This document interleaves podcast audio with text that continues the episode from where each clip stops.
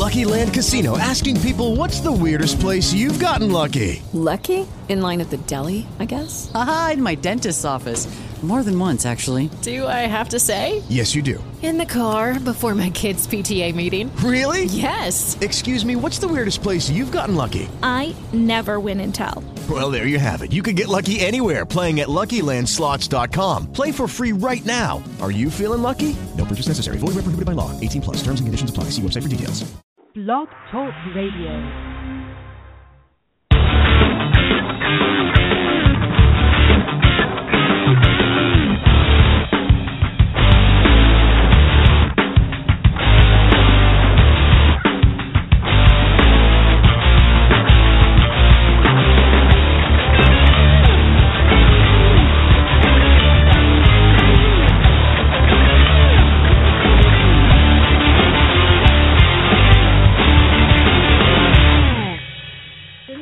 Welcome to the L A Steel Show. I'm Lila. And I'm Leo.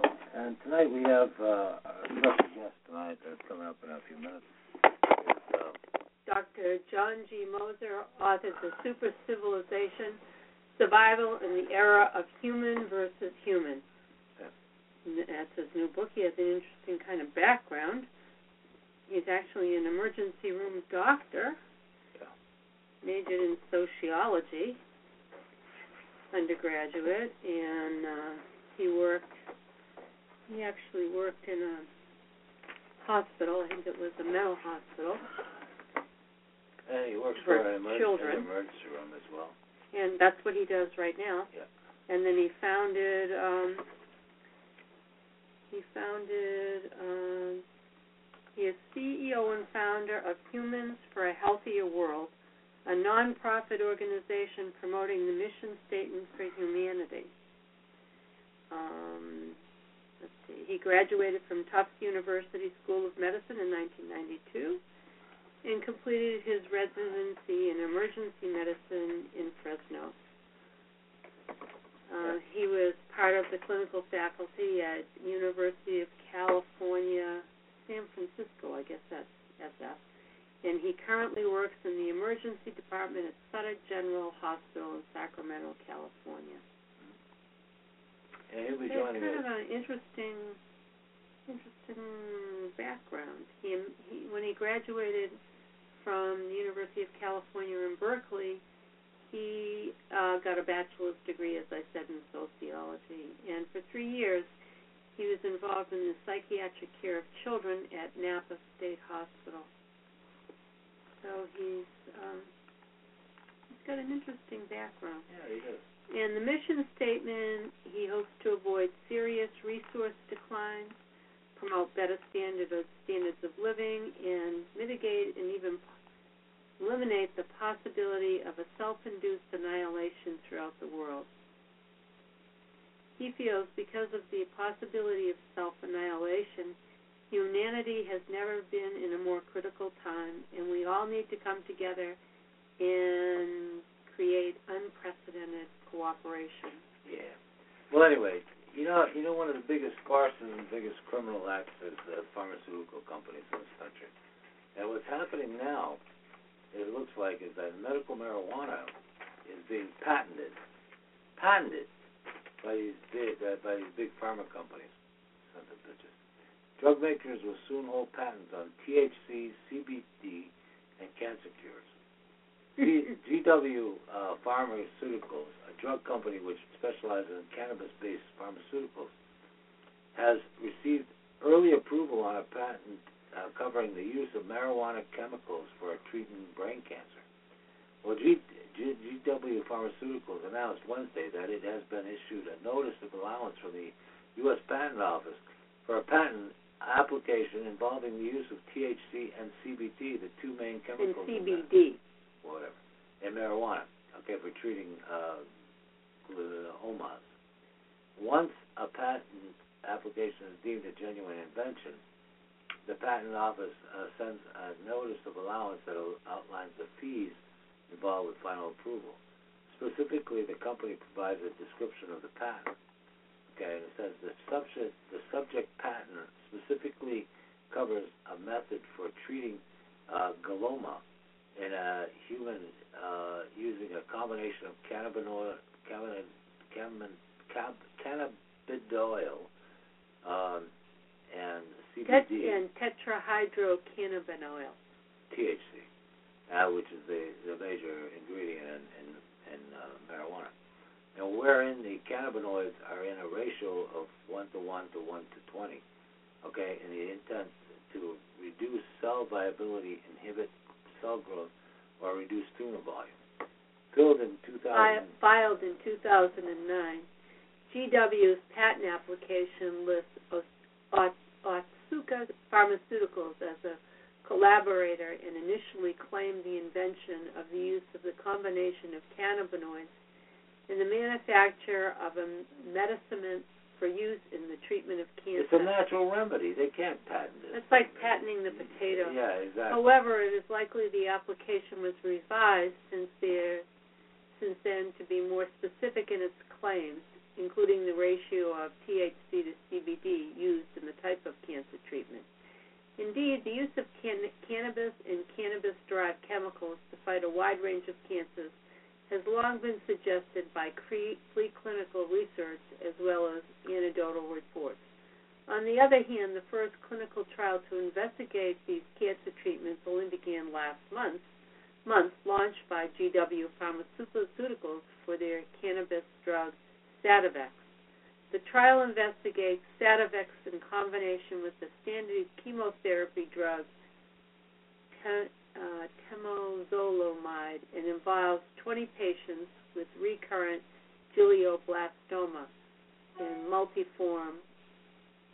Rare form of brain cancer. Yeah. And um, G W Pharmaceuticals also announced in November that it had begun human trial of C B D-rich cannabis drugs for the treatment of epilepsy. Pediatric epilepsy. Well, they've been that's been known that, for a long time. That's been known forever, you know, and for them to for them to put a, a, a patent on it is, is you know, ridiculous. Uh, it's, it's criminal. Does the U S government own a patent on, on marijuana? This is an interesting thought. All right. Patent number six six three zero five zero seven, held by the United States Department of Health and Human Services, covers the use of cannabinoids for treating a wide range of diseases. How long have they had that? Yeah, well, under U S federal laws, marijuana is defined as having no medical use, so it might come, come as a surprise to hear the government owns one of the only patents on, medi- mar- on, medi- on marijuana. Marijuana as a medicine. Yeah. The patent uh, U S six six three zero five zero seven is titled Cannabinoids as Antioxidants and Neuroprotectants. Uh, And it was awarded to the Department of Health and Human Services in October two thousand three. It was filed four years earlier. It was filed. nineteen- it was filed yeah, for okay, four years. nineteen ninety-nine, by a group of scientists from the National Institute of Mental Health, uh, which is part of the National Institute of Health. Okay. Um, so that this is what's going on, folks. The patent claims exclusive rights on the use of cannabinoids for treating neurological diseases such as Alzheimer's, Parkinson's, and stroke, Jeez. and diseases caused by oxidative stress such as heart attack, Crohn's disease, diabetes, and arthritis. Cannabinoids are a diverse class of compounds that include many of the unique compounds found in marijuana. A number of experts, including C N N's chief medical correspondent, Doctor Sanjay Gupta, have noted the contradiction between federal marijuana, marijuana, marijuana law and the government's patent. The United States government owns a patent on marijuana as a medical application, so we have a patent through our Department of Health and Human Services on marijuana as a therape- as therapeutic, and we also schedule it as a Schedule One. It's easy to think that patent as a patent as a patient uh, is a patent on, on marijuana itself. However, this would be inaccurate, since the patent actually covers non-psychoactive cannabinoids, both synthetic and natural, meaning those that don't cause a high. The patent also covers only a specific application of those cannabinoids and not the production or use of marijuana and cannabinoids overall. Bunch of uh, yeah. The invention, the, the patients claim to provide a new claim of antioxidant drug that particular application as neuroprotectant. Uh, according to the, the, to the um, description, the inventors recognized the previously unanticipated antioxidant property of the cannabinoids in general, and cannabinoidal oil is particular. Unfortunately, the patent does not cover cannabinoids that act through cannabinoid pathways, also known as receptors. In other words, the one, it's just a bunch of gobbledygook there just to yeah. It's like it's like the justify new, their it's like the new the new uh, marijuana that's distributed in the, in the in the dispensaries is crap. It's low level, low grade, homogenized crap. All right, and they're selling it for a hundred bucks and a quarter or something like that. And you know, you might as well grow it yourself and, and just you know just just just just screw everybody. You know. At least you know you're getting something you're getting that's healthy quality, and good. The quality rain and, you know, for your health. Yeah, one more thing. House Financial Service Committee passes a bill to exempt big banks from the new regulations. Yeah, it turns out Citibank wrote uh, eighty percent of the law. Uh-huh. Imagine that? No, I'm not surprised. Yeah, what the hell is that all about, you know? Yeah. So Goldman Sachs, yeah, they wrote eighty percent of the freaking law. That uh, that reg- that regulates the banks, but it's not being regulated. No, that's they wrote that a year ago. Yeah. yeah. It's well, arithmetic. Well, there's one more thing before I bring up our guest. Uh, it's arithmetic. The top ten hedge fund managers made twelve billion dollars in twenty thirteen. They pay a tax rate of fifteen percent. Hedge fund loophole. The top ten. The top tax rate for income is thirty-nine point six percent. The loophole gives those ten hedge fund managers a tax savings of two point nine five billion dollars. It takes all of the income tax paid by three hundred seventy thousand two hundred thirty workers, making forty thousand dollars at the tax rate of twenty percent, to pay for the tax loophole for just ten hedge fund managers. And that, my friends, is the difference between the makers and the takers. Do the math. There you go, folks. Sick, huh? Mm-hmm. Freaking sick. Anyway. Well, I thought we, we'll end this uh, this topic here until we bring up our guest. But uh, Great War recession proof business doubles in two thousand one to ninety percent of the world market. We went to war for the opium market, not terrorism. The worst war, the worst narco state in history. After thirteen years of war, Afghanistan opium trade floods the globe.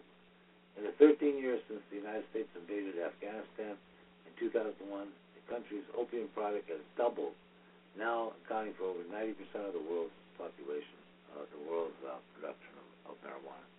Of isn't heroin. It, isn't it? Not yeah. marijuana. No, no, I'm sorry. Opium. opium. Sorry.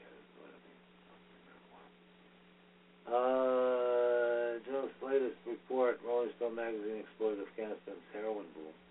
What has happened in Afghanistan over the last thirteen years has been the flourishing of a narco state that is really without any parallel in history. And Aiken says this is something that is extraordinary, that is catastrophic, that has grave danger to the future, and yet there has been virtually no discussion of it in recent years. Isn't that amazing? Uh-huh. Yeah.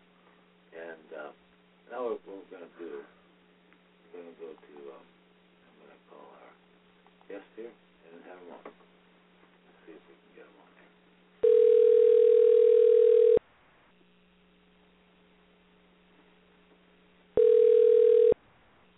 here. Hello? Uh, hi, Doc. How are you?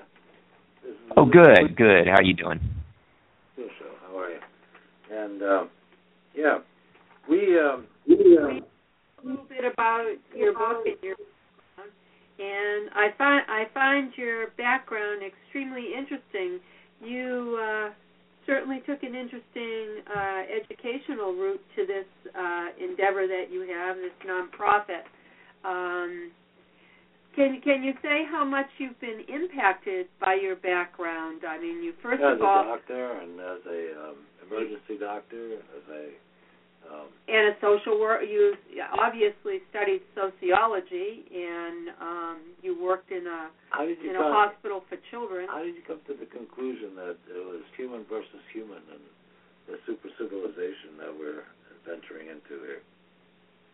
Uh, yeah, thank you. Uh, just wanted to first uh, thank you for being on um, on your show, and uh, second of all, I just wanted to to give you kind of a, there's no you know, plan that I had for getting uh, and taking a circuitous route that I did to get where I'm at, but it was more out of interest uh, than anything. So I uh, I started out actually as a physics major at Berkeley, and then I decided I took a sociology course, and then I uh, decided to do that, and then I uh, really got on a practical level, was trying to decide whether to get a P H D in sociology or um, or go into medicine. So Uh, I loved both, so I decided to go into medicine. I thought, well, I could always come back and write a book about sociology.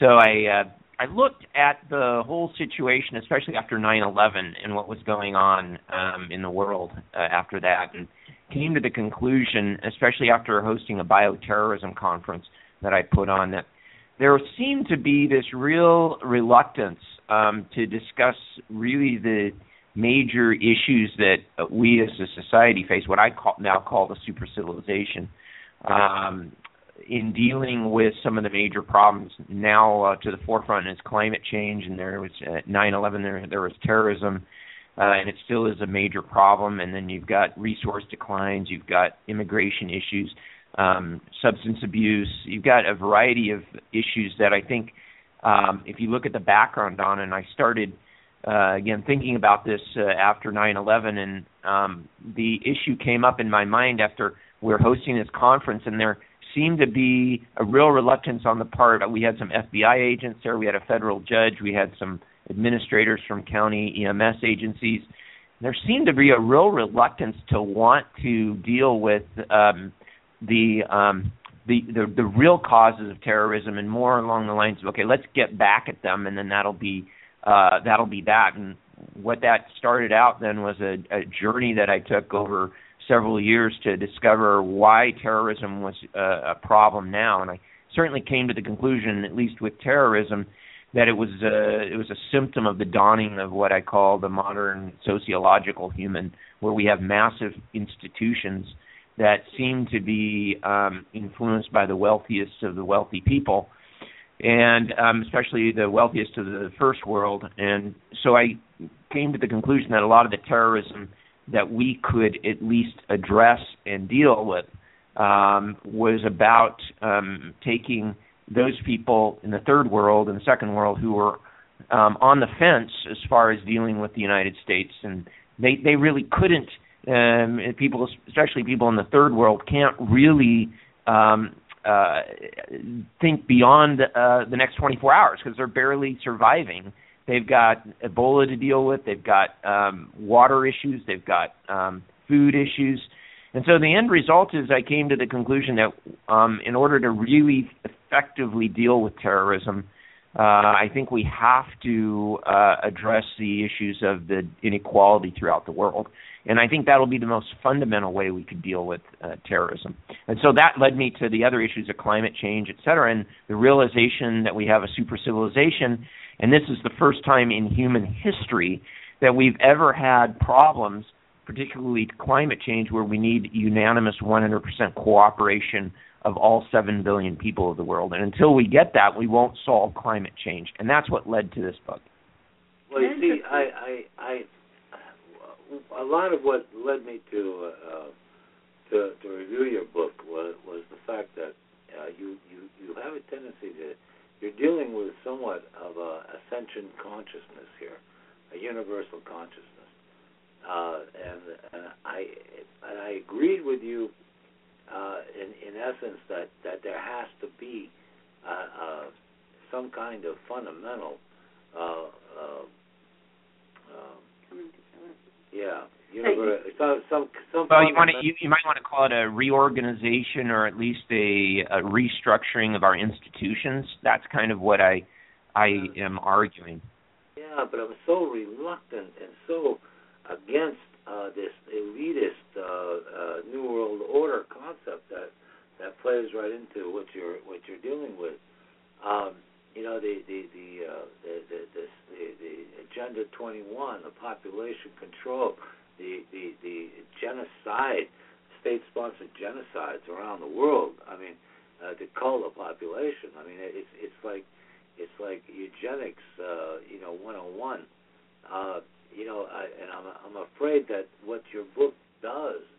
It, it, it, maybe, maybe I don't know if you, if you, if you're, if you're, if you're intended to, for it to be a, a book on eugenics, or, or if you are trying to promote that that concept. But um, it's it's such a frightening. Uh, uh, uh, we've been struggling with this concept now. I have to say, since we've been doing our program for fifteen years, uh, with population reduction, uh, with um, you know eugenics, with global, uh, you know global. climate changes, okay, with uh, with geoengineering of the atmosphere. I mean, these things are all out there. In fact, I wrote a I wrote a full book myself on on, on most of this. But it's like the, the the the concepts that you are bringing up with a with a super uh, civilization. Uh, yes, people have to have to and be enlightened somehow uh, to to what's going on. But at the same time. Uh, these these heavy-handed uh, genocidal po- population reduction programs are in place and are continuing to be in place, and and, and are, are, are murdering millions of people yearly around the world. Uh, how do you how do you coincide with that? How do you how do you re- re- rationalize this kind of this kind of thing? Do you do you agree well, with it, or, or do you you know? No, no, no, no. I want to be totally clear. If you you read, mentioned the word eugenics, genocide, that's not me. And I'm not even close to that. And I don't want it to be represented in the book in any way, shape, or form. What I'm talking about is that if we think of ourselves as a cooperating species rather than a competing species, uh, where we all have to make our um, number one goal self-survival, Um, what I'm advocating, for example, is um, looking economically at, uh, for example, the the population uh, growth that we've got to uh, deal with. Uh, we do it through economics. We do it through incentives. We we do it through ways in which that we um, can be most successful, as stated by the United Nations, and and that is is you um, if you look at fertility rates, it's highest in those areas of the world that have the lowest urbanization, that have the lowest rights for women. You improve the conditions of those individuals in those countries, and then that will foster, um, and I believe it'll uh, be an economics incentive for those individuals not to um, uh, not to uh, uh, uh, bear children um, and find a way out of their uh, predicament through uh, fertility. I believe finding a way out of their predicament through economic Uh, problems. So I don't, or, or economic uh, incentives, I do not advocate in any way, shape, or form any type of uh, of heavy-handed uh, tactics to use for for uh, population control. The other qu- the question that I had for you also is, um, so many corporations and industries benefit from um, the way the world is today. Especially they benefit from the war on terror, and they have benefited from other so-called wars on um, philosophical ideas. How are you going to sell this to co- co- corporations, especially here in the United States? Um, in or, or, or do we do we actually need the corporate state, and, and are we trying to, um, like like Lila and I have been doing for years, is trying trying to enlighten the people, you know, rather than, you know, against the yeah, I mean, that, that's the that's the thing. Was uh, I'm an advocate that corporations are not people, and corporations should not also be vilified as the problem. Corporations have done some um, remarkable things for us. However, corporations, I think, in the super civilization have gotten too much control. Uh, uh, rulings from the Supreme Court have aided the corporations in their control of Congress. Uh, Citizens United, the most recent case, where basically there's an unlimited amount of uh, funds that can go towards uh, um, political parties. That's the real problem. So the real problem isn't that I want to make a corporation the problem for humanity. I want to take corporate involvement and, and, and look them straight in the eye, all the corporations, and say, you do a remarkable job for your stockholders. You do a, re- you do a good job at times for consumers. Um, but there's a lot of corporations that do not um, um, um, do uh, a responsible job at uh, procuring uh, resources and limiting their impact on the globe. And uh, they're going to answer, well, that's not our job. And our answer, my answer to them would be, okay, it's ours. So let's limit your control on the environment. Let's continue to allow you to do the things that you do well, which is to provide Uh, goods and services for society, but don't do any more than that. And I think that's the problem we have in the super civilization today, is uh, the corporate interests are so, uh, have so, have run amok to such a great extent that we don't even realize the major problems that are moving forward, um, such as climate change. The corporations control the agenda, and uh, the end result is we have a major problem. You know, t- stop to think about it. The I P C C, the Intergovernmental Panel on Climate Change, it's made up of individuals who basically get grants from the government. And where does government right now have its major control? And its major control, if you allow rulings like Citizens United to occur, basically from corporate involvement. If you look at what happened uh, recently with the, a lot of the uh, um, ghostwriting that occurred in Oklahoma and with the energy companies, you'll realize that um, that Congress is now being controlled by uh, large corporations. Um, I'm not um, uh, advocating like Marx that it, you can't regain control, because culture is a big factor. So what my goal is, is I want to create a culture of responsibility and bring corporations to the grassroots organizations, other nonprofits, our nonprofit, bring them together and say, look, you are going to suffer just as much as, and, and you, I'm talking about the C E O of a corporation, you may think you're going to benefit from short-term solutions. But in the long term, think about your children and your grandchildren and what the environmental uh, the environmental impact of your uh, of, of the of the things that you're doing today. Imagine what it's going to happen for your children and their grandchildren, and they're not going to escape from this problem. And if you start to have uh, those types of discussions, I, I think you can you can we can start to turn Um, the tide on uh, on the pessimism that, that I've expressed in the book. Well, here here's something that we just read uh, before you came on the air. It's called arith- It's Arithmetic. It was a quote by Bill Clinton, actually. It said the top mm-hmm. ten hedge fund managers made twelve billion dollars in two thousand thirteen. They paid a tax rate of fifteen percent, which is that hedge fund ta- loophole. The top tax rate for income in, is thirty-nine point six percent.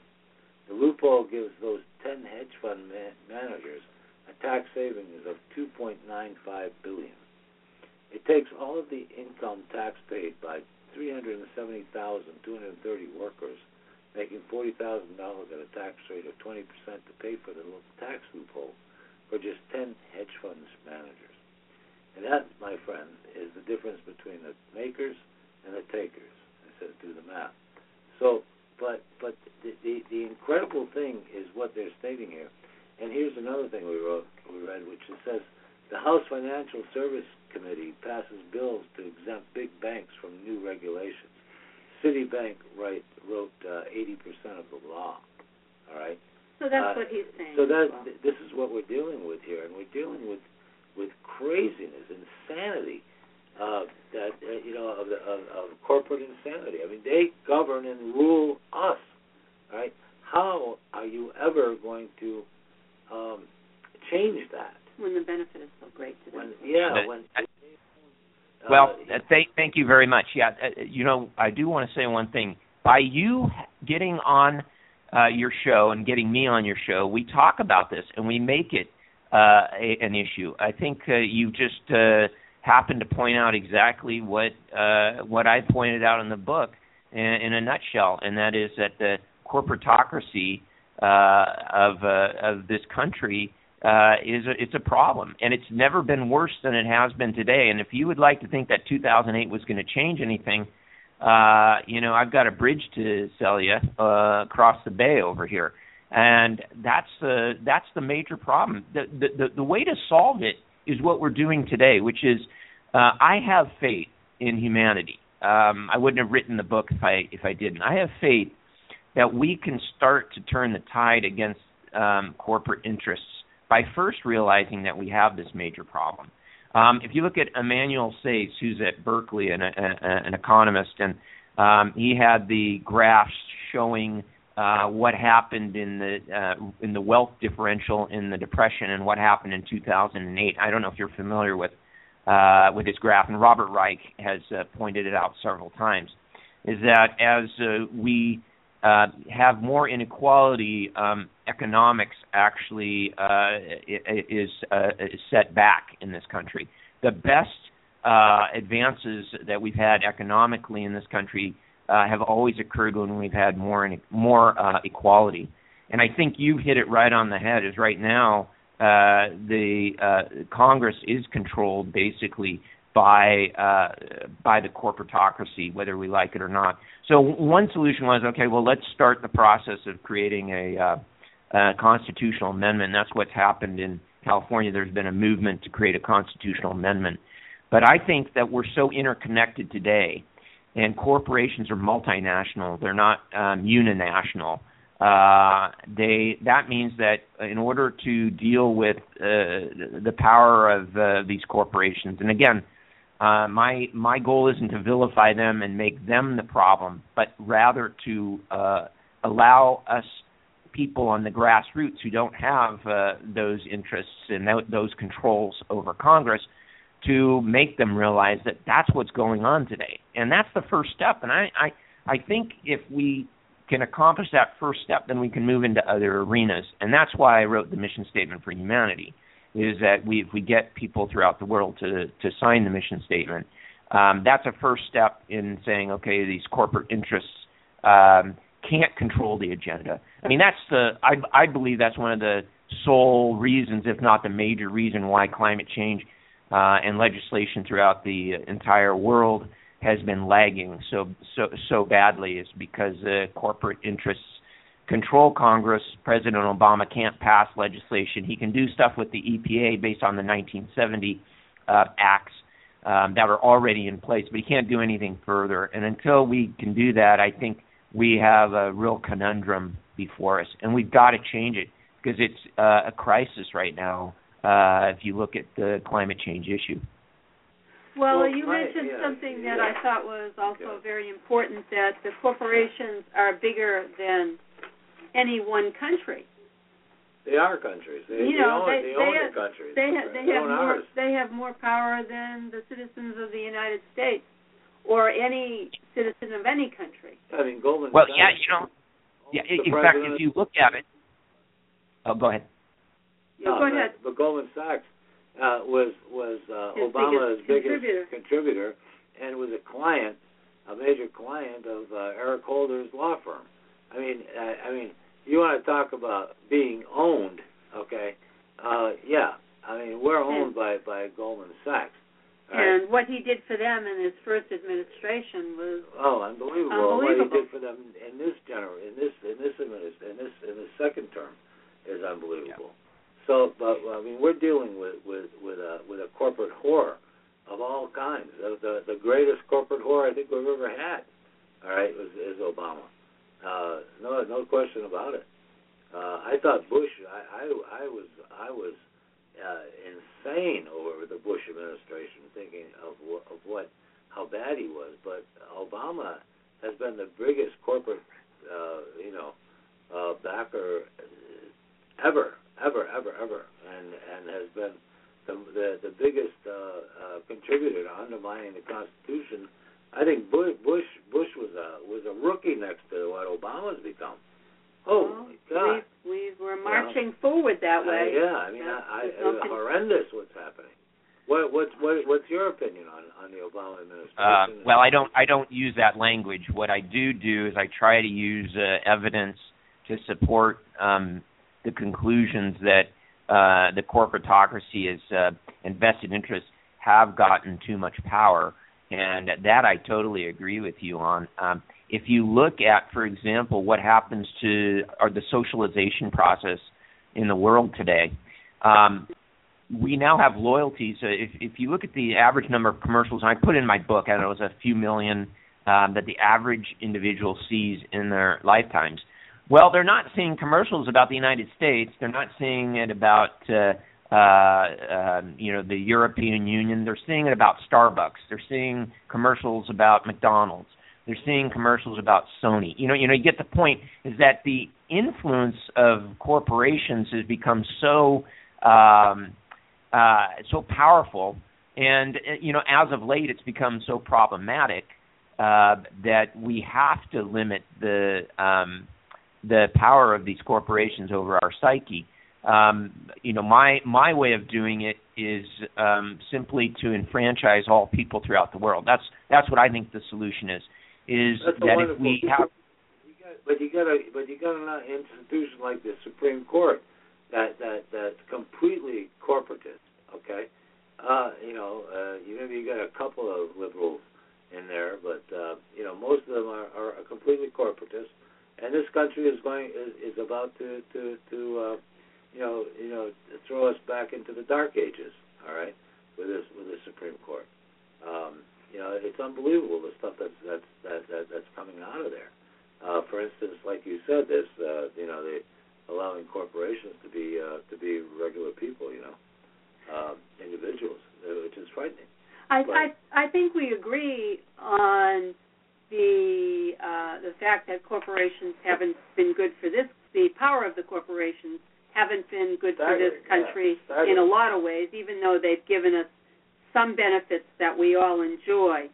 And I agree with you that um, it would be wonderful to get the rest of us all together in agreement on well, these very, very im- important topics well, like you, global warming. Well, what, and you're, what you're neglecting, Lila, is that the the United States of government is now a corporation, mm-hmm. All right?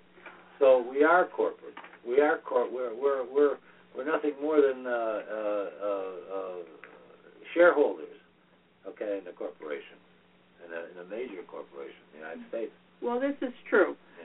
But I, I I agree with the doctor that it would be wonderful to get all the rest of us together who agree with the fact that we have to have, that we're on this planet, and we have to have an awareness of how to make it a good life for the people that come after us. I just don't know, really know how you're going to do it. Because we, we've been fighting this for so long, Doc, you know, that, uh, you know, and, and, and haven't uh, really seen any progress. So maybe you could tell us.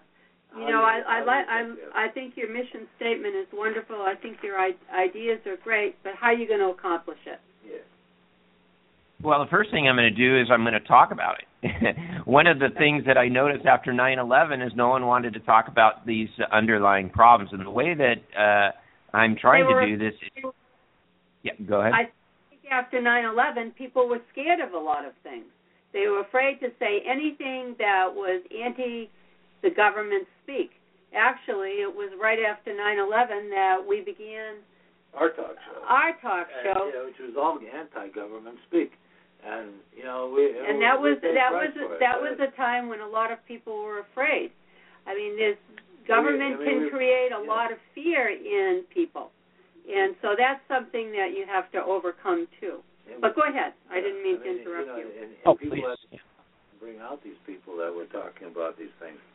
Um, you know, and, and uh, uh, you know the conspiracies and the and, and the. the, the the absolute insanity of the George Bush administration. At that time. At that time. Go ahead. And the problems of the Obama.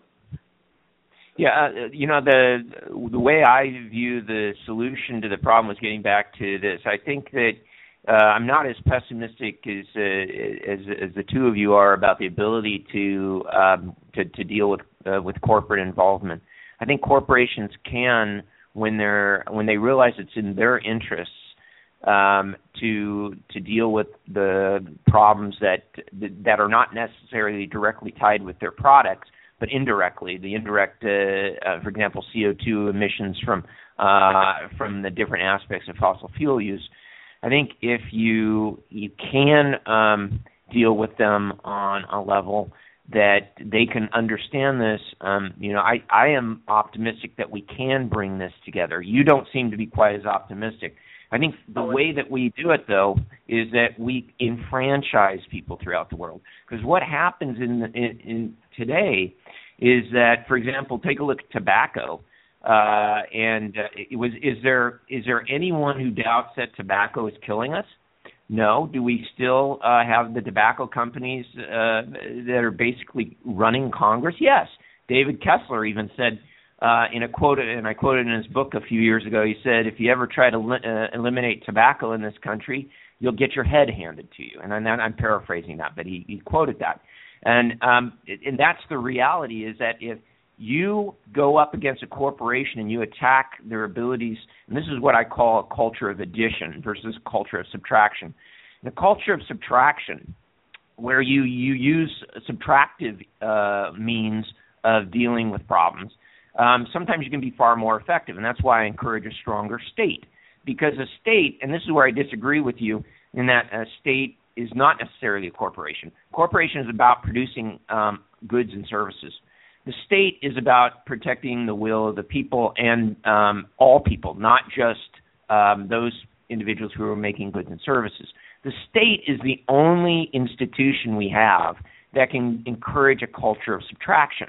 And uh, cor- currently what happens if you allow, allow a Milton Friedman or a Hayek to come in and say the free market will make the world better, we've seen that's actually disaster. It's disaster because these corporations only care about their stockholders first, their consumer second, and then the environment and uh, others who do not consume their products third. And that's why I, I, I advocate that we have a mission statement and that we en- enfranchise all people to get those capital uh, flows from the first world over to the third world where it's most needed. But you've got to remember that the major problem, one of the major factors is your is your Uh, is, is where the monies come from, and where the money come from comes from is the Federal Reserve. Okay, and the Federal Reserve bankrupted this country in nineteen thirty-three. Okay, uh, which you know, and, and we have been uh, operating basically on an admiralty law ever since. All right, and uh, we're a bankrupt nation. All right, and, and and we always have been. We have never paid back our debt. Okay, and we're constantly uh, creating more and more and more debt. That's why we operate.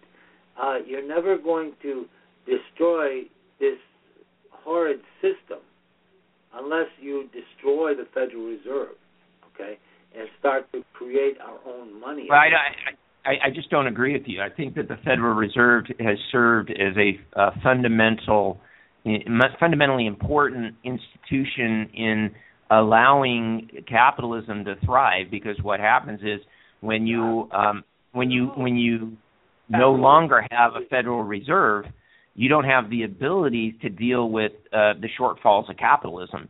Uh, and if, by the way, you say we're taking on more debt.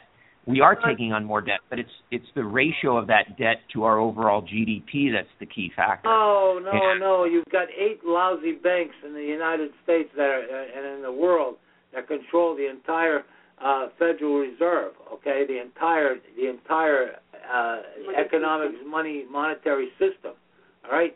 No, you get rid of these bastards, you get rid of these bankers, okay, and you set up a central bank, or you, you just fund it from, from from the Treasury, which is the way it was in the original Constitution, all right, and you're you're back on track, okay? But you don't have these crazy bankers all over the place, you know, uh, uh, gambling with your with, with with with your with your treasury. All right, we have no. Well, you know, for every single dollar, for every single dollar, for every single dollar uh, that we spend, we wind up owing to the Federal Reserve with interest. All right, this is insanity. All right, it's our money. It's not their money. All right, it's our money. They create it because some some right crazy idiot idiots from you know, nineteen nineteen, when they created this law, all right, uh, said that they that we could give these banks the right to create our money.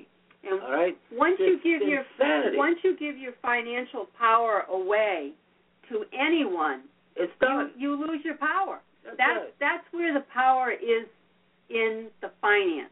That's why we can why we can wage economic wars around the world. Because our the American dollar is is, is leveraged against the uh, against the the, the, the the oil. Okay, the prices of oil. We've had that since Nixon's time. All right, but that that yeah. doesn't change things. I mean, we're still prisoners to the to the Federal Reserve. All right. So we, we disagree with you on that. No, we that. totally disagree with you on anything that has to do with the financial uh, security of this country, unless well, we I, take I tell you, security. Yeah, I, I tell you what I agree with you on. I agree with you on one level um, that the uh, the banks are too large, uh, and it, they have not. They, they're too large. They they have the ability to control the Federal Reserve, as we saw in two thousand eight, where if you had one corporation that failed, it could set off a domino effect throughout the entire world, which it did. It caused, uh, uh, you know, because we decided or did not decide how to deal with uh, uh, Lehman and you know the other uh, banks that were uh, that were going under and making unwise loans and et cetera. Uh, you you still haven't corrected that problem. It's they're you still large. The, yeah, you that I agree with you. Collapse wasn't just the mortgage-backed securities. Uh, you know, it was the it was the uh, uh, the insane uh, gambling. Okay, the insane uh, uh, uh, uh, derivatives. Derivatives, yeah, that that caused this thing, this insanity. Well, I, it was it was that. Yeah, it was that. There's no question. And again, I'm not an economist, so I don't want to I don't want to tout myself as an economist, but but I do want to say my understanding that it's not just that there was risk-taking, but the, the structure of what happened, which is collateralized debt obligations and the abilities to leverage the risk throughout the world. It's, you know, I think it's analogous to what happened in World War One, where you had countries leveraging the risk of war by creating, uh, taking that um, risk and inviting other countries in to stop that war. As a result, you had a World War uh, One, similar to what happened in the meltdown in two thousand eight, where you had all this, this debt obligation that was leveraged throughout the world. You created a, a massive cliff for everyone when there was some malfeasance going on with lending practices. Yeah, but guess who had to pay for that? Guess who paid for it? Main Street. Which Main Street? The Main Street, you, me, and everyone else in the in the middle class, because we had to bail these cor- these uh, these large banks out. Yeah, we had to. The government had to bail them out. That's right. The U S taxpayer. So it's so funny if they're if you're the average citizen. This is what I agree with entirely with you. I mean, I, mean, I think we agree more than we disagree. Um, the average citizen, if they go bankrupt, um, no one cares. But if the average corporation goes goes bankrupt, forget it. That's uh, and, and and I'm I'm certainly on, on, on the same page with you. I don't think that's right, and that's why I wanted to see a, a breakup of the banks. And unfortunately, what we've had is we've had a consolidation occur instead of a breakup, and that's a problem. I agree. Well, th- the reason you've had that is they all belong to the same school, you know, and that and which you disagree with us is the Federal Reserve. But I would suggest. That you and, and keep in mind, I, I, I just want you to know I'm not a, an economist, so I don't think I have I'm qualified to, to spar with you on the issue of the Federal Reserve. Okay. If you take a look at uh, the country of Iceland and what they did after the problems right. with the Federal Reserve, but uh, we won't talk well, about it they, now on well, this no, show. No, I what they did is they jailed, they arrested every single banker in Iceland, every one of them. And put them in behind bars for a minimum of ten years. Okay, then they did, they they recreated their constitution, and they allowed anybody with at least thirty people behind them, people that had at least thirty petitions, to allow be allowed to, to run for office. Okay, it was a wonderful thing. Yeah, they it, they, they, it was totally totally democratic. It was it was beautiful. It was beautiful. And you done. know what they did? They kicked out every damn banker in the universe, okay, set, set up their own central bank. They are now, uh, you know, flush with dollars, flush as a as a socioeconomic uh, uh, uh, country, where only about five years ago they were they were destitute. Okay. And it but, happened with them at about the same time it happened with Greece. That's right. It was and, just about the same time. Uh, they took a different. Their they politicians took a different approach, right? And the Greek politicians took a very different approach right. as to how to solve the same problem. The Icelandic, I, th- I think that if yeah. you take a look at what happened they, there. They stood up and they, they, they said, and they kicked out all the banks. They kicked out, they, they, they arrested all of the bankers that were in, involved with the fraud. And then and then what they did is they set up a new government, a completely now, this new is government. The part that I think is important and that you would be interested in. They set up a whole yeah. a whole new government with participation by all citizens of the in the country about what they thought was important and how and how to run their country. Oh, yeah. I, I thought it was fabulous. I wish I knew more so that I could share more well, they, with they, you. They wound up they wound up getting hundreds and hundreds of people uh, on this committee that, that that solved a number of major problems, and they created this constitution uh, for their country. All right, and and with input from everyone. And, it, and you don't hear much about it because it totally kicked out the the, the Rothschildian uh, you know uh, insane financial systems. Okay. It, it kicked out all of your major bankers. It kicked out all of your major crime. All right, and and and uh, and they are doing fabulously well. All right, uh, under a central bank.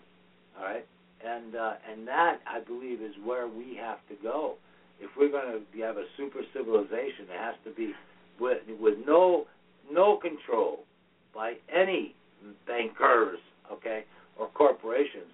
But control over government by the people, and right? that's that's what you're talking about. Exactly. You're talking yeah, I mean, uh, you know, I, let's take the European Union too, if you want to look. And you were talking about Greece for a moment. Is okay. uh, I think you would agree that fiscal and monetary policy um, need They're to go hand in hand. Yeah, because what happened is is you've got a nightmare in Greece where they had different uh, policies than uh, Germany, and of course Germany was flush with money.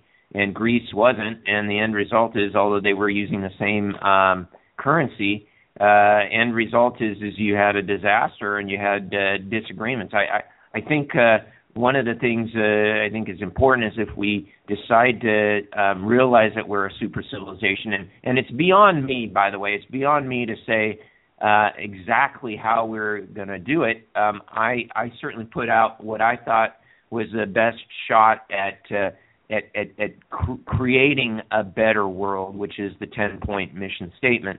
Uh, and then I'll let other people who are far um, ha- have their disciplines under better control as far as their knowledge than I do, I let those people make the um, the decisions on, on how to do that best. Um, if you if what you're advocating, um, you know, is is thumb it has a thumbs up from Um, economists throughout the world, then that's that certainly is a possibility. If there's a lot of disagreement about it, I, I you know, then you let other people decide um, who have uh, uh, economists who have far better understandings. But I think until we get there, until we get to that idea that we can all work together cooperatively and not compete, not call people from uh, from Africa those people, and call people in Europe those people, and Americans are us.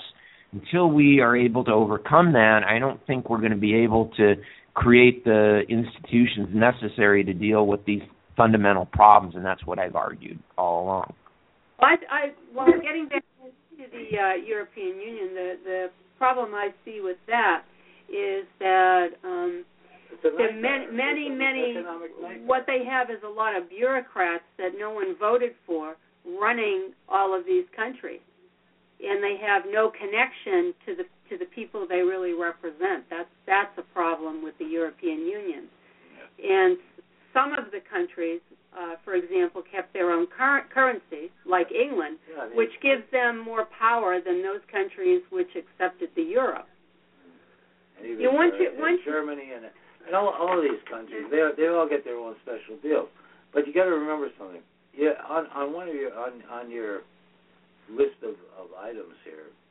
You got you got a global one world government is what is the thing that you're trying to promote, and I don't particularly I, I don't see it. I don't ever see that being anything but a tyrannical uh, nightmare from that. hell.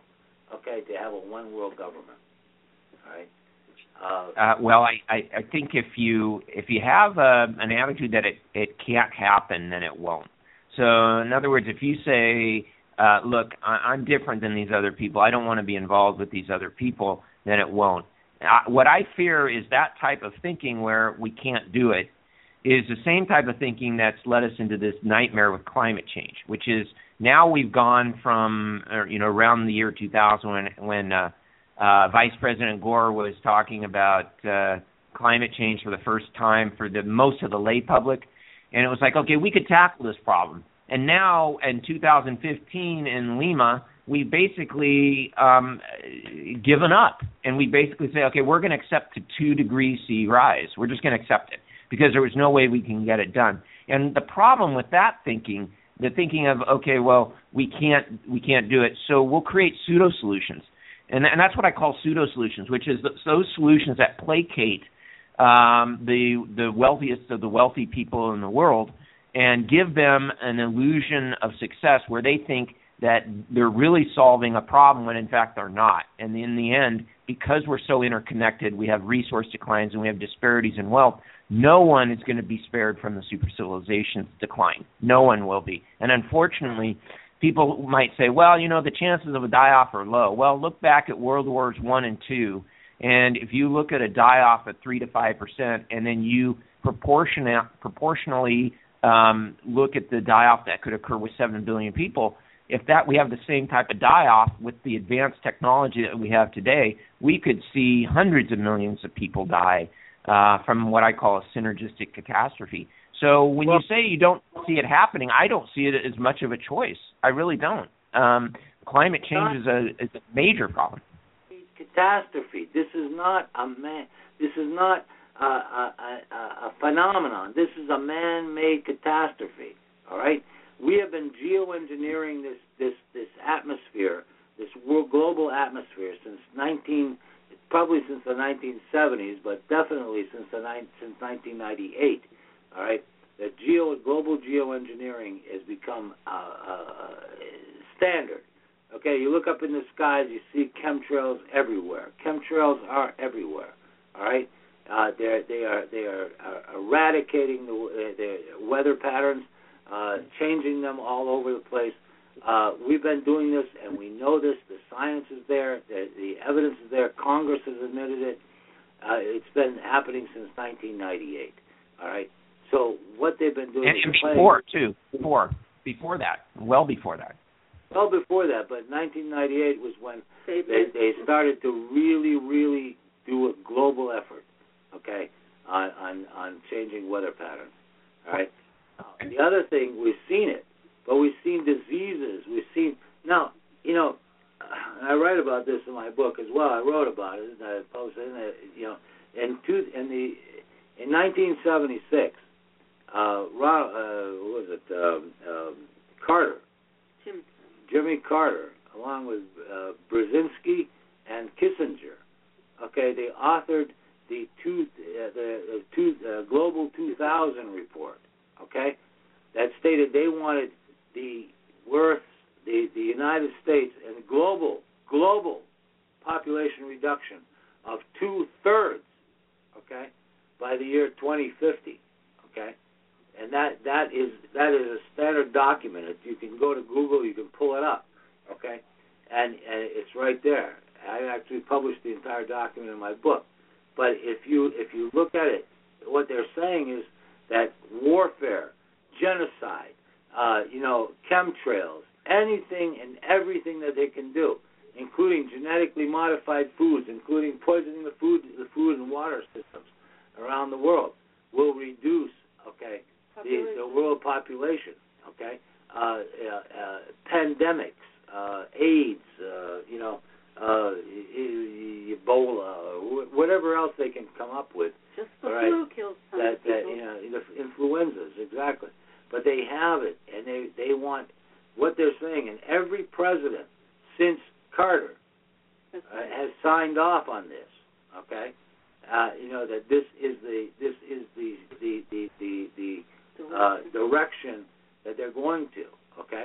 Now, in, in nineteen ninety-two, the the the uh, the, the um, uh, U N, okay, signed one hundred, I believe, one hundred seventy countries, okay, signed off on this document, which is to the Agenda twenty-one, which was sustainable development and the population reduction, uh, you know, uh, you know, uh, blueprint, okay, agreed to by over one hundred seventy, seventy or eighty countries, whatever there was in nineteen ninety-two, okay, and has been furthered since since then.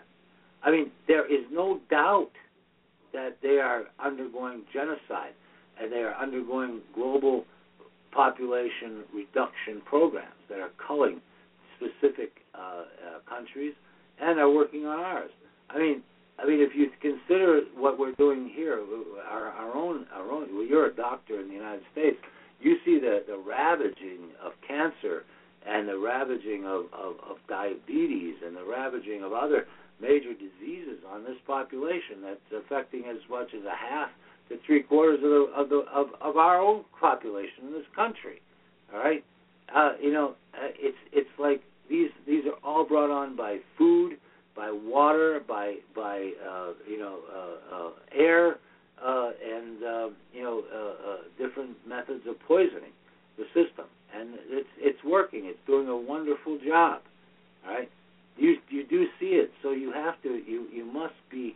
Um, well, actually, I can can I can I um, chime in on that last comment about uh, diseases and and actually yeah. uh, I see no I exa- I actually see the exact opposite. I see it's the successes of our public health care system and the uh, medical care system, mainly public health though. Uh, it, for it, there's an illusion that we're worse off with uh, with with our disease, whether it's diabetes, obesity, uh, you know, you go on down the line, and it's actually the exact opposite. What's happened is is we've extended the lifespan so much of the human being that we've really taken off and exposed these problems because we've gotten rid of all the other problems, and they were mainly communicable diseases in the first half of the twentieth century that were our major problem. And what happened is we eliminated those, and then when we started to eliminate them, We uh, we started to extend our lifespans, and then we became what I called uh, humans that are accumulating diseases. And these chronic diseases, these these comorbid uh, diseases, such as diabetes, they they are problematic. one hundred percent agree with you that they're problematic. But what the the cause is isn't because there's some uh, um, uh, that the people uh, out in the world are being irresponsible. It's that we're actually being successful at what we're doing. If you look also at Jeffrey Sachs and what he's done at the United Nations with the Millennium Development Goals, you'll actually see there is improvement going on. It's just not at the rate that we need to see it happen.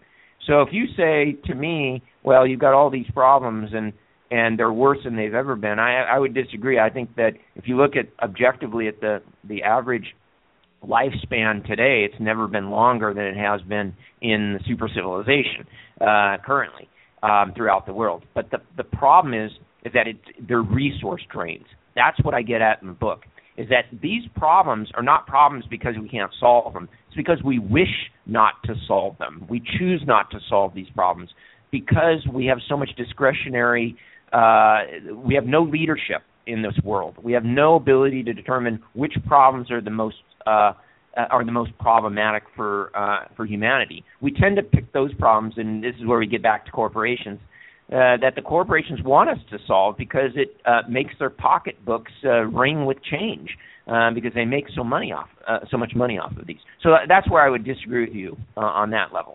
But uh, on the level of uh, you know all these problems, I agree. We've got major problems uh, that we got to deal with, and we got to decide what we're going to do, like healthcare.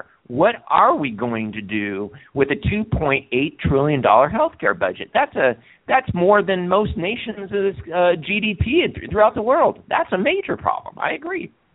I agree with you. It's crazy. I know. Boy, we sure have a lot of problems to solve, and we've certainly had a rousing discussion yeah. of them all, or some of them anyway. But we've come to the end of our show, and I really appreciated our talk.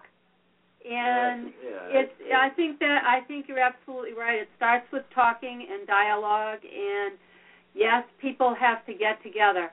And I'm not sure how that's going to be done, but as you said, maybe it's for another group to figure out. But you certainly and, have piqued our interest. And I thank well, you for thank writing you. an interesting book and having a great discussion with us, John. Yeah, I'm, I'm honored to be on your show, and I also want to point out that it's uh, it's great to have people out there who are really questioning everything that uh, is going on in the world, and I think that's really important. So, uh, so I wanted to thank you. Oh, you're welcome, and it was a pleasure talking to you, John. Yes, John. So, thank you. Uh, congratulations on the book. Uh, wish you the best, and also your organization. Thank you. I think your organization sounds phenomenal, and I and I hope you uh, Good luck on that, yeah. have have a lot of success with it. Thank you. Thank Anyone you. can go to healthier world dot U S if they want to learn more. Thank you. Very good. Good night. healthier world dot U S. Okay. Good night. Good night, John. Thanks for being on. Thank you. And uh, we want to thank uh, you know, John uh, Moser for being on, and his book is called Super Civilization: The Era of Human versus Human. It's an interesting concept. It is. It's it is. a very interesting concept, and he's actually created, let's just make sure that we tell people what he has created. He's created... Um, well, he's the C E O of a, of a, um, uh, a group called Health. Here it is, right here. He's the C E O of Humans for a Healthier World, a nonprofit organization, and you can go to um, w w w dot healthier world dot com .us for more information on Doctor Moser and the, and the super civilization. So, Doc, if you're still with us, thanks for being on. And any final words for us? I think uh, that I just I want people to think critically about their world, and I want them to, uh, like you're doing, um, and look at it and do not accept the status quo. All right, good. You, I think those you, are good parting words. So, good night, Doc.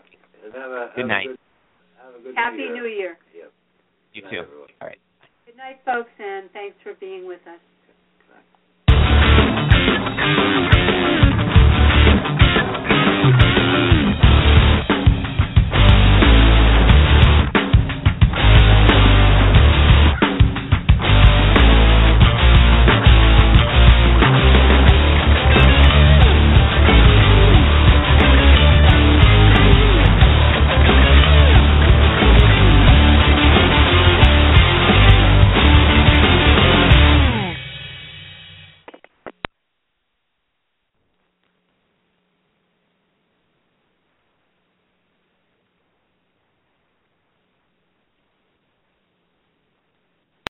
Lucky Land Casino, asking people, what's the weirdest place you've gotten lucky? Lucky? In line at the deli, I guess? Aha, in my dentist's office.